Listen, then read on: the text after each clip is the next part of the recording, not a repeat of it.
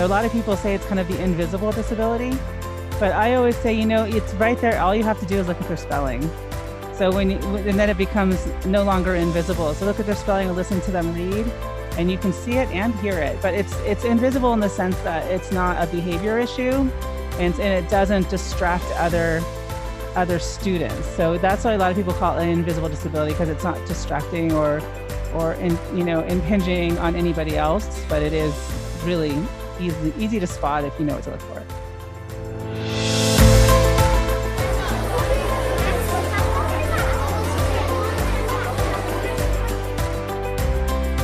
Welcome to Highest Aspirations, an education podcast that explores the world of English language learners and how we can make a greater impact.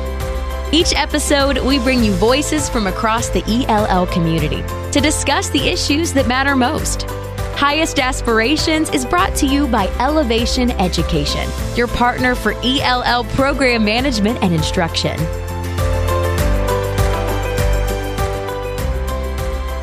Hey, everybody, welcome back to Highest Aspirations. I'm your host, Steve Sofronis.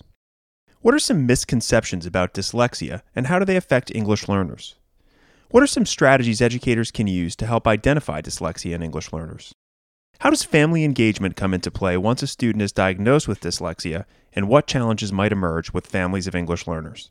We discuss these questions and much more in our conversation with Dr. Kelli Sandman Hurley.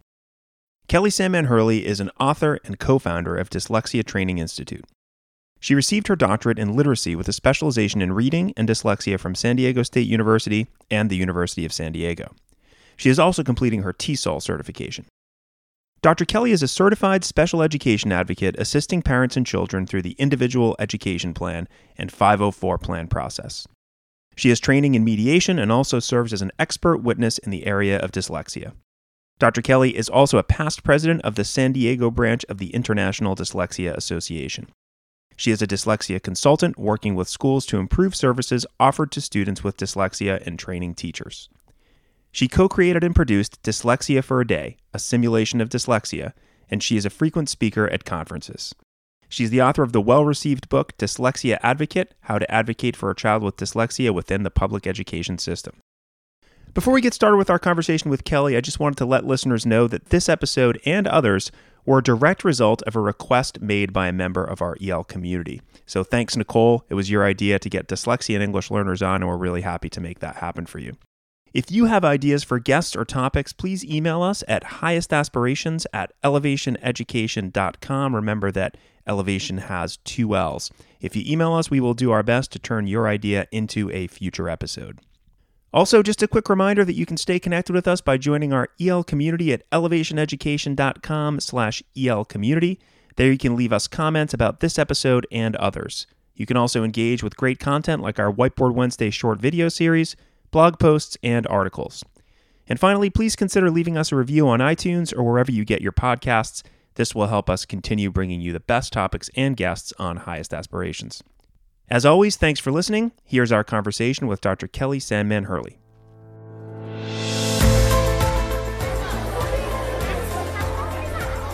Dr. Kelli Sandman Hurley, thanks so much for joining us on Highest Aspirations. Oh, thank you for having me. I'm really excited to be here and to talk about dyslexia, especially and ELs. Yeah, same here. We've done an episode on kind of the general um, idea of English learners and disabilities and access to special education services, which was really well received. But as soon as I read the article um, uh, out of Language Magazine from you, I thought it'd be great to have you on. So, so let's start um, with that article, um, which actually I found the last word of the title um, interesting. Um, it was it, the title was Dyslexia and the English Learner Dilemma. Could you briefly describe the dilemma here to kind of tee us up for the rest of the conversation? Sure. So there's actually, I think, two dilemmas. The first one is the dyslexia dilemma because dyslexia is still misunderstood. Still not taught in teacher education programs. There's still a lot of different definitions floating around, a lot of misconceptions. So there's that whole dilemma. And then you throw in an extra added component of a student who's learning English as a second or third or fourth language. And now you've got a double dilemma or two dilemmas. So you have the dilemma of what do you do with the student with dyslexia? And then you have the dilemma of, oh my gosh, now I have this student who's learning English as a second language and I can't tell if it's dyslexia or if it's him learning him or her learning another language. For sure. It sounds it. I mean, as a teacher myself, you know, uh, both of those things. I taught Spanish, so the English learner thing wasn't too much of an issue for me. But when someone had um, dyslexia or or other um, you know sort of disabilities that I needed to address, it was it was really tricky. And I can imagine, you know, compounding those two can be difficult, especially given the language. You talk you talk about some of the misconceptions um, and and the, about dyslexia.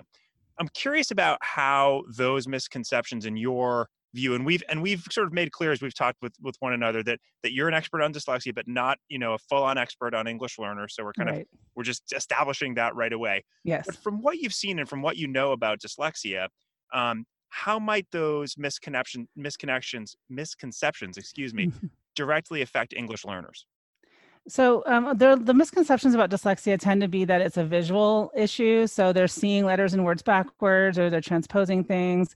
Um, that they have a motivation issue. That they, if they just found, I heard recently at um, oh, I shouldn't even say it at my son's open house or back to school night that children who aren't reading well just haven't found the right book yet. Mm. I mean, so things like that are still being said, and it's just it's it's kind of insane. I think if someone um, could read, they would. So um, it's just I'm just trying to understand what dyslexia is actually a phonological processing issue, or it could be an orthographic processing issue and not a visual issue. They're not seeing things differently. They're not unmotivated. They're not trying to be rebellious. They're, they do not have attention issues, and they don't have speech. Well, they could have um, comorbid attention issues and they could have comorbid speech issues, but that's not what dyslexia is. So when you've got a student who's also an English learner, you have to remember that they're not going to show learning disabilities be- in a visual way. So you do have to dig deeper to find out what it is because all those other things just aren't true. Absolutely. Yeah. Like you said, it, it compounds the problem. I mean, those misconceptions, I think I've seen them before. And I think, I mean, dyslexia in general is one of those things, even for someone who's a sort of traditional student, it's kind of hard to see like how, how the student is struggling. And I suppose it requires a fair amount of testing and a fair amount of digging to figure out actually what is happening. And as you mentioned, there's just, there's, I feel like there's not, it's not well known or known enough by teachers to be able to be um, diagnosed quickly and easily and in a way that makes sense. So when you add the factor that you have now students who are coming speaking a variety of different languages and perhaps reading or perhaps not in their home languages and trying to learn in English, um, you know, you have a very difficult issue. And remind me again, like, what's the percentage of people who are um, who are dyslexic? Is there like a number out there that's reliable? There is. It depends on who you ask. So um, I there are people who say it's one in five. Um, I tend to be a little more conservative and say it's probably between 10 and 15 percent. Mm-hmm. But um, the reason the numbers vary so widely is because it, it occurs on a continuum from mild, moderate to severe to profound.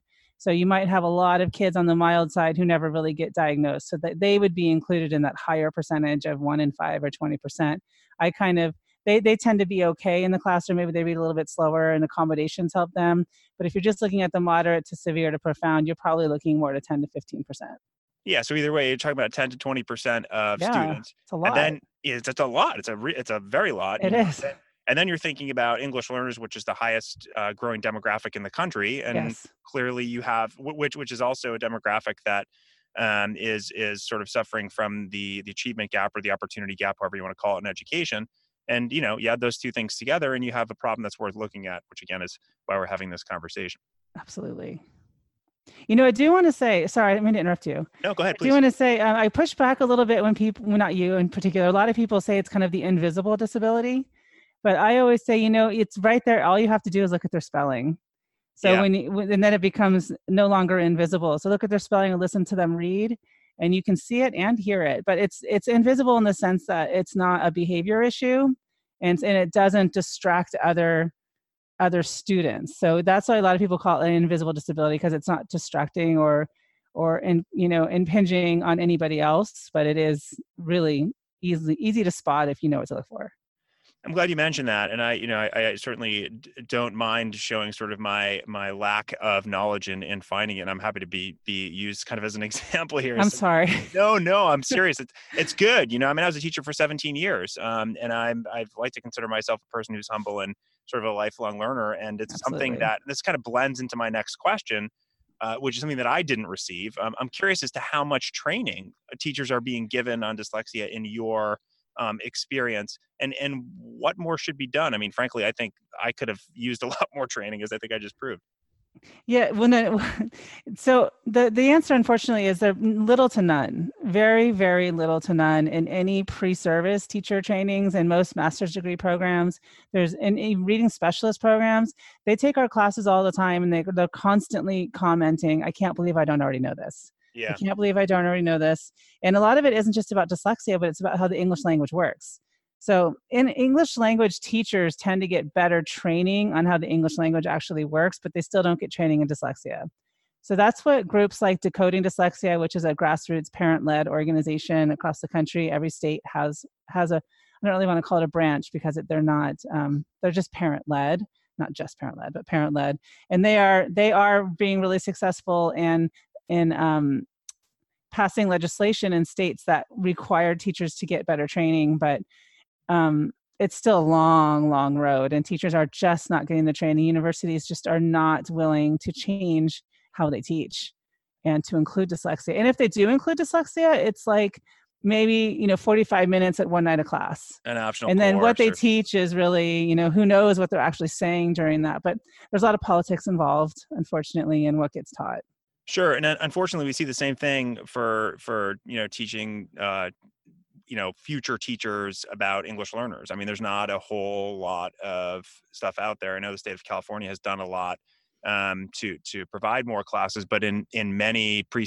uh, pre-service teacher programs there's just not a requirement to take courses on english learners and here it is as i just mentioned the highest current demographic in the country and teachers are getting into into these schools and and the demographics are changing and they don't know the best strategies to work with these students and then like i've said a couple times now compound it with um, things like dyslexia that they're also not educated on, and you have you know a, a problem. Right because dyslexia doesn't just affect you know people speaking english it affects humans so it affects them in their native language as well which is really interesting right and so that was what i was thinking i actually didn't ask you the question before but when you gave that 10 to 20% number that's across the board right in all languages yes. or is that yes? Yeah it's a human problem not important just to mention. English language problem. Yeah it's just not actually you know let me rephrase that. I would say it doesn't occur as much in languages like spanish that have a little bit more predictable orthographic patterns mm-hmm. and it tends to come up more in their fluency scores than it would in a language like english but it still occurs. It's still a brain issue that occurs in humans not just people who speak english. Sure. Yeah i'm glad we made that point. So you talked about what was the organization the family the parent-led organization that you mentioned decoding dyslexia yeah so decoding dyslexia sounds like it was it's something that you know like you said parents are have organized and they've done a fair amount of work and parent engagement, family engagement has been something that we've talked about quite a bit um, on this podcast. So, aside from that organization, um, which I don't know, you can tell me if that uh, sort of started independently of teachers or in collaboration with them. But what do you think first the best way to work with parents of students who have um, dyslexia is once it's diagnosed or suspected? And then I, I'd love to get your take. And again, you know, being being um, completely forthright that you're that you're not an expert on English learners, but how might we work with parents of English learners once we know that dyslexia is either diagnosed or suspected? Yeah, the second part of that question is really hard for me. But the first one, um, once you find out that your student has dyslexia and you're a parent, you need to get educated. And so you, you know, I would encourage you to or parents to go to uh, their local decoding dyslexia website because they have tons of resources there for local resources for where you are. So whatever state you're in, you can find it. Or it's just kind of dangerous to do a Google on dyslexia, but um, as it is with as it is with everything. yeah, yeah. You don't want to. You know, there are places I prefer that people don't end up, but um, you know, go, you can go to places like the International Dyslexia Association and start there, and they can, they will have a lot of good information there, and then that will take you on the right path, hopefully. But just get educated and don't take no for an answer. You really have to be your child's biggest advocate. You have to call IEP meetings. You have to speak up in those meetings. You have to understand the goals and the process and and what is appropriate for a student with dyslexia and what isn't appropriate. And so you when you're in those meetings, you have to be willing to be that parent. And but be that parent with the information that what what does and doesn't work with dyslexia. Like waiting isn't going to work for a yeah. kid with dyslexia. And you know colored overlays aren't going to work for a kid with dyslexia. None of that's going to work. So you just have to be really really educated and be willing to be that parent because students uh, schools are really hesitant to use the word dyslexia and Why they're really go ahead sorry. Why is that? I'm curious just not to interrupt but um Well, um, my personal opinion is that if you start admitting that the child has dyslexia, then you have to supply the appropriate intervention. Provide services, yeah. Yep. And so once you do that, then you're going down a rabbit hole, and then the, that parents can tell their parent, tell their parent.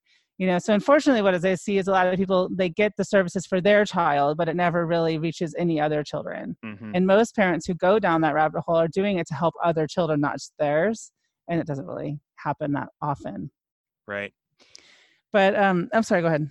No, I was just gonna say we, we hear quite frequently, you know, that parents need to be advocates for their children and they need to make sure that they sort of don't take no for an answer, that they set up these meetings. And so I, you know, I guess I'll, I'll sort of take on a little bit the on the on the EL lens. I mean, it's it's you know it's hard, obviously, for those parents who may or may not speak English, may or may Right. not understand how the educational system works. And this is just more evidence that. Now, I'm happy to hear your reaction here as well, but just more evidence that schools need structures in place that, especially schools that have lots of English learners, um, that uh, that that help those parents be a part of the community and give them um, you know the, the the the the power to to uh, and the motivation to be and and the tools frankly to be able to participate in their children's education.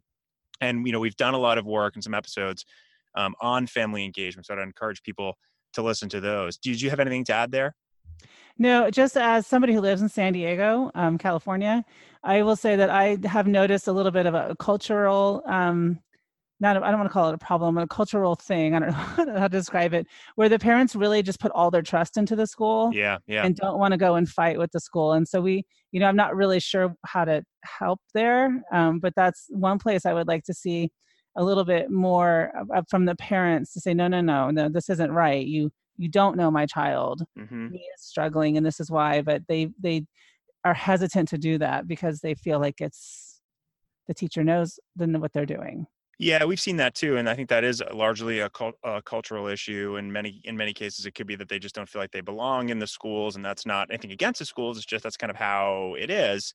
Um, and that's where you know, not to go down the whole rabbit hole of family engagement here, but I think I'd, I'd be remiss not to mention that that's where a lot of kind of um, family liaison, parent liaison programs have really, really been quite helpful because you have people from the community who are serving um, not only as sort of interpreters, but also as kind of uh, cultural ambassadors, for lack of a better term, to really tell people that maybe sort of um, from a from a similar cultural background or ethnic background about how the schools work and help them advocate for um, Yes. for them. And that's we've seen a lot of success in that. Um, you know, but that's something that takes a lot to kind of start and implement. And again, we have lots of resources on that, but we'll we'll kind of move on from there. But uh, but I think that's an important element. You know, family engagement is really important. it is So I'm assuming um, what makes it even more difficult, dyslexia that is, to diagnose for English learners is the fact that these students are are far less proficient with the language. So educators may not have those ample opportunities to observe those signs, like you mentioned earlier, spelling and, and everything else. Um, am I am I right there? yes i agree Yes. And and so like in a situation like that, I mean that's just it's just so important I think that teachers kind of have the support that they need whether that's an EL specialist or someone else. Um, but then that person's going to really need that training to be able to look out for those signs as well. yes and you know that's that's going to be tough because there are so many different reasons and an english learner might not be reading well and to narrow it down to dyslexia is going to be hard Yeah, absolutely. I mean, it could be the language, it could be anything else. Is there is there any like is there are there any sort of telltale signs for an English learner, maybe somebody who's a Spanish speaker that's coming in and you said it's you know it's it's a little less common in, in Spanish um, that people can look for or Yes. So the best way to do it, and this isn't going to happen because there are way too many languages, but the best way to do it is to administer a phonological um, processing test in the student's native language. Mhm. So in Spanish, I'm sure it's going to be a little bit easier to do that than um, some other languages. We have a really large Somalian population in San Diego, so I know that I don't know if one even exists in for that population. But um, there are other things you can look for is um, in their native language, have them read something, and if they're reading slower than their peers, so their um, reading fluency is slower, that's going to be an indication. But you want to, they may not be able to read their own native language. Maybe they weren't even exposed to it. So, you know, you have to look into whether you can do a phonological processing in English and it may come up as a false positive, but you're still going to give them the same intervention. And if it's a false positive, then they'll just improve faster than if they actually have dyslexia. If, if you can't do it in their native language, you can do it in English and as long as they've been exposed to English long enough to be expected to be able to manipulate the English language orally. Gotcha. So does that make sense? Absolutely, yeah, and I'll Okay. I'll unpack that a little bit because I think you said some things that are that are really important. One was, you know, the best way to do it is if there's an assessment or a test that the student can take in their native language. And while I think you mentioned that that's really difficult because there's lots of different languages spoken, you mentioned you have a, a large Somalian population in your area, um, and I would agree that yeah, that is difficult. But there are things happening, you know, like in California, um, the seal of biliteracy has become um, really big in schools which is a certification that students get once they prove that they're biliterate. Um, and and in, in many cases, um, both in California and in Washington D.C., one of the ways that students can earn that is by taking an assessment, and that assessment is given both in English and whatever the student's native language is. And it is becoming more common that those assessments are available. So I wonder if it makes sense to kind of collaborate and team up you know and just although that assessment isn't isn't obviously specifically testing the student on dyslexia but i wonder if since those materials are out there you know they could be adapted and we kind of work together to to to make sure that there are resources out there so that's that's one thing that i just thought of as you were speaking Well, Um, and you could look at a test like that and you could look and see are there dips? Are there weak spots? And are those weak spots something that might be an indicator of something like dyslexia? Yeah, that's what I was thinking. I mean, so much of this stuff Yeah. happens in silos, you know, and it's like if we can kind of merge things together. So that's that's one idea. Maybe that's maybe that's useful. Maybe it's not. But the other one that I was thinking, um, as you were speaking, you know, you're talking about um, having students read in their native language and see, you know, sort of where they are there, and that also really supports an important. Um, the research shows that when students hold on to their um, their own language, their native language, they're going to make more strides academically. That's kind of Mhm. the basis for dual language programs. We've talked about that quite a bit as well. So, supporting the idea of having students read in their native language while also, I guess, sort of testing eh, when dyslexia is, sus- is suspected, again, is a, is a win win in my mind. I agree. As long as they can read in their native language. Again, yeah, it's an important point, right? Yeah. And that's the thing you got to understand is that we have students from all over the spectrum. So there's just no silver bullet here, but we have really a isn't. variety of resources and a variety of things we can actually try, I guess, if we have the training. Well, and you want to look and see if there are they um one of the ways that you can determine if something else is going on is are they um are they progressing at the normal rate in other areas that don't require language learning like math so are they if they are able to progress in math at a normal level but they're not progressing in english learning then i would say that's a red flag Mhm. because they obviously have the ability to learn and they should be learning at a different pace so that's another red flag that you would want to look into it Right. Yeah. So we're kind of getting into this next question that I was going to ask you, which is, which is, you know, why so many students with dyslexia and even more so English learners kind of slip through the cracks. And we just kind of talked about a couple ways we might be able to mitigate that challenge. Anything else that you would that you would highlight there aside from, you know, reading in their home languages, if there are tests available, um, uh, looking at dips in uh, one subject rather than the other. Is there anything else there that we can look for? Um, I would look at their spelling too and see if their spelling is showing you some indication. Um, I just the big thing is just not to wait, not to Right. wait for them to mature, not to wait for them to get it, just not not to wait. Once you see something, we need to act because waiting for kids with dyslexia is just it's absolute wrong thing to do because then they especially if they have the intelligence and the ability to learn they're going to start to get more and more frustrated the farther and farther they get in school and then now you're going to add things like so like social anxiety and just anxiety and bullying and kids making fun of you and just being just really frustrated and so you know even if they're in first grade if we see things and they're an e- english learner and they have dyslexia or they might have dyslexia you have to do it something about it right there. You just you can't wait. The waiting thing is just not healthy for anyone who's struggling. And if they have if they're shown the ability that they can learn and they're not learning in one particular area then that's a huge red flag Right. You've mentioned that a few times. Don't wait. i'm and I think no, that's great. I was, I was just, I wanted to reinforce it. I think that's important, and you've given us a few reasons why. And I think it's, I think it's worth mentioning that you brought up, you know, things like social anxiety and things like getting frustrated. Um, for, for, for, um, you know, the idea of just sort of, I guess, coping with or living with dyslexia um, over the long term. I mean, is it one of those things where the earlier you find it, the, the easier it is to sort of live with it or cope with it? I mean, how, excuse my ignorance there, but I'm just curious about that. Absolutely. I mean, in a perfect world, every kid with dyslexia would be identified in kindergarten. They would get the appropriate uh, intervention in kindergarten, first grade, second grade, depending on the severity, and then they would just move on with their lives.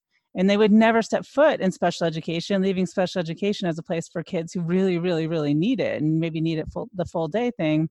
Kids with dyslexia shouldn't even be in special ed. They should be taught how to read the appropriate way in kindergarten, first grade, and second grade because you can't identify it in kindergarten. So there there is no reason to wait. Yeah.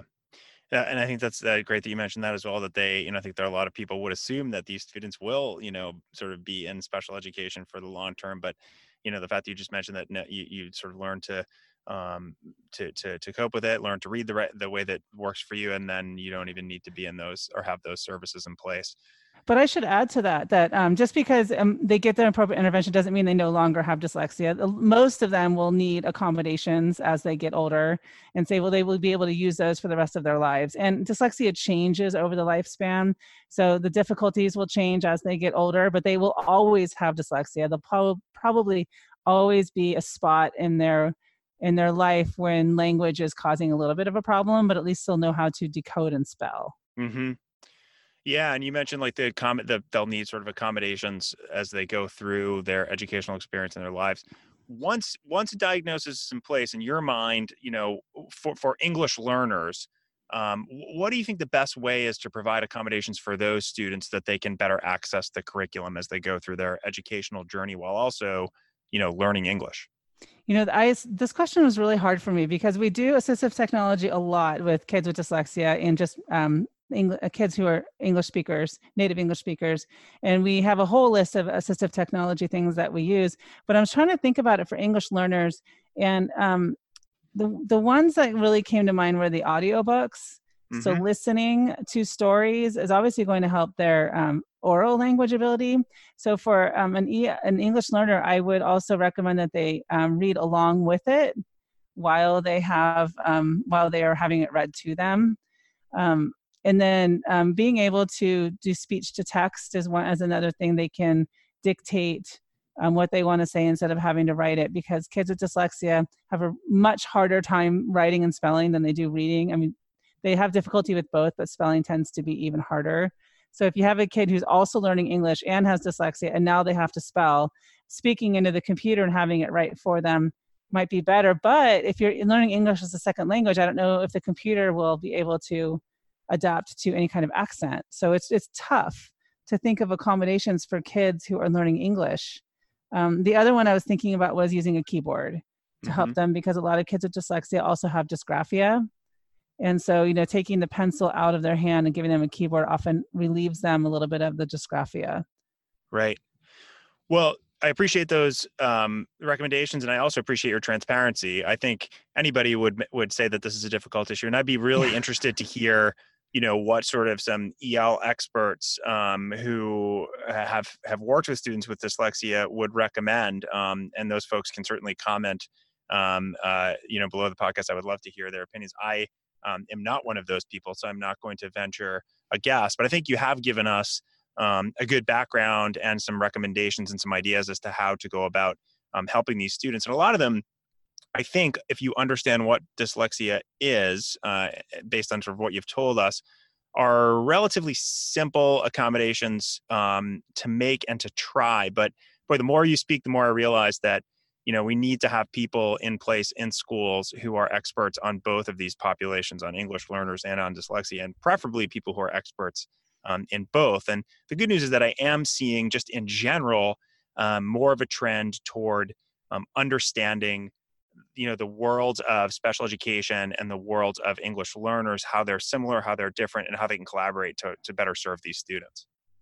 Yeah that would be great. I would love to see somebody who's an expert in both yeah well if there's anybody out there or even if you think you've if you've worked with both i think both both you and i kelli would like to uh, would like to hear from them yeah, so that'd be great um, because I think you know in general this is a this is a, an important conversation to have. But I think we're, we're taking this on as you know I'm kind of the the EL person here and you're the dyslexia person, and there's I think there's still a lot of gaps to fill. Absolutely, lots to learn. Yeah, well, this is this is this has been great. I'm gonna I'm gonna transition over to a couple questions that we like to ask everyone who come on the podcast. This is my favorite question because I now have a library of like great books I can read, and that is um, what is is there a resource or a book um, that has influenced you either personally or professionally that you'd like to share with with the audience yes so if if you're new to dyslexia there is one book um, called overcoming dyslexia it's by sally shaywitz and it came out quite a long time ago but it's still a really really good introductory book into into dyslexia. She talks a lot about the history of dyslexia and then the brain structure um, and how it affects students with dyslexia. She also goes into what's appropriate for someone with dyslexia. So that's something that um, is obviously really important for this conversation is someone has dyslexia now what? What do you do? And there are specific things that you need to do to, in order to help a student learn to read and spell. And then um, for as far as um, learning disabilities and dyslexia and English learners. I actually found a, a book. I actually just met an author the other day, and the name of her book is "Supporting English Learners in the Classroom." And it's best practices for distinguishing language acquisition from learning disabilities. And so it's written by um, a professor of English language and then um, a, an attorney. So it's kind of a mix between um, IDEA and English learners and learning disabilities. And so I read a little bit. I just met her the other day, so I haven't had a chance to read the whole thing, but I went through the parts that were interesting to me, and it was really good. So I really liked how they did manage to incorporate it together. And there's a lot of charts in there. Um, English learners versus dyslexia or learning, they actually call it learning disabilities. So you can see what, what an English learner would know and what someone with dyslexia would know and what, are, what is the difference. Or not dyslexia, learning disabilities. Oh, that sounds great. Do you? I'm going to yeah. put you on the spot. Do you know who the author is? The professor? It is. It's um, Julie Esparza Brown and Eric Haas, H A A S. Great. I don't. I thought that I had heard of that when you started to mention the title, um, but I don't think I have. So that's really great and like good, super apropos to our conversation. Totally. So. I know. I was. Really, I was like, it was meant to be because I just met her last week. Oh, that's great. Awesome. Well, boy, maybe should uh, should like to come on. I don't want to. Um, I guess I should. She probably would. She would be great but that's a that's a that sounds like a great resource. I'll take a look at that, and we will um, we'll put both those resources on the um, the show notes so that people can access them and find them um, as well. And I'm glad you gave one for each topic, which is pretty awesome. Good. I'm glad you'll enjoy them. Yeah, I'll I'll look forward to it. And so I we found out about you through the article that I mentioned in Language Magazine, which I'll link to as well. Um, but um, I'd also like to sort of share how people can find out more about the work that you're doing aside from from that one article. Okay, it's funny because as I was sharing these books, I'm like, wait a minute, I wrote my own book. so um, I wrote a book called Dyslexia Advocate. So um, it is a book that takes the parent and the teacher and anyone who's interested through how to advocate for a student with dyslexia. And then another one called Dyslexia and Spelling um, making sense of it all. So, why is spelling so difficult, and some practical activities you can do with a student who's struggling with spelling. Um, really goes into the actual structure of the English language uh, versus what a lot of people are taught. And then we have a website, dyslexiatraininginstitute.org, that you can go to. It has everything on there, including an annual conference that we have that's completely online in classes. Great. We have we have a lot of online classes and certificates. There's all kinds of stuff on there. Awesome. Yeah, I should check out the website um, before we chatted, and there's lots of great resources there. And I'm glad you mentioned your books um, as well as the other books. Um, and so there's lots of places where folks can go. Uh, I think both of I correct me if I'm wrong here. I don't want to misspeak, but I think both of us would probably agree that you know there are still some gaps here, but these yes. conversations are are helping us hopefully fill some of those, and um, hopefully this this podcast episode was a minor contribution to that cause. I hope so too. I'm really I'm really happy that you had me we're happy to have you as well. Thanks so much, Kelli. Appreciate it. Thank you. Thanks for listening to Highest Aspirations. If you liked our show, please be sure to join the ELL community at ellevationeducation.com slash ELL community, where you'll find all the episodes of Highest Aspirations and other resources to help educators maximize the impact on their English language learners. Also, let us know how we're doing by writing a review on iTunes or wherever you listen to your podcasts.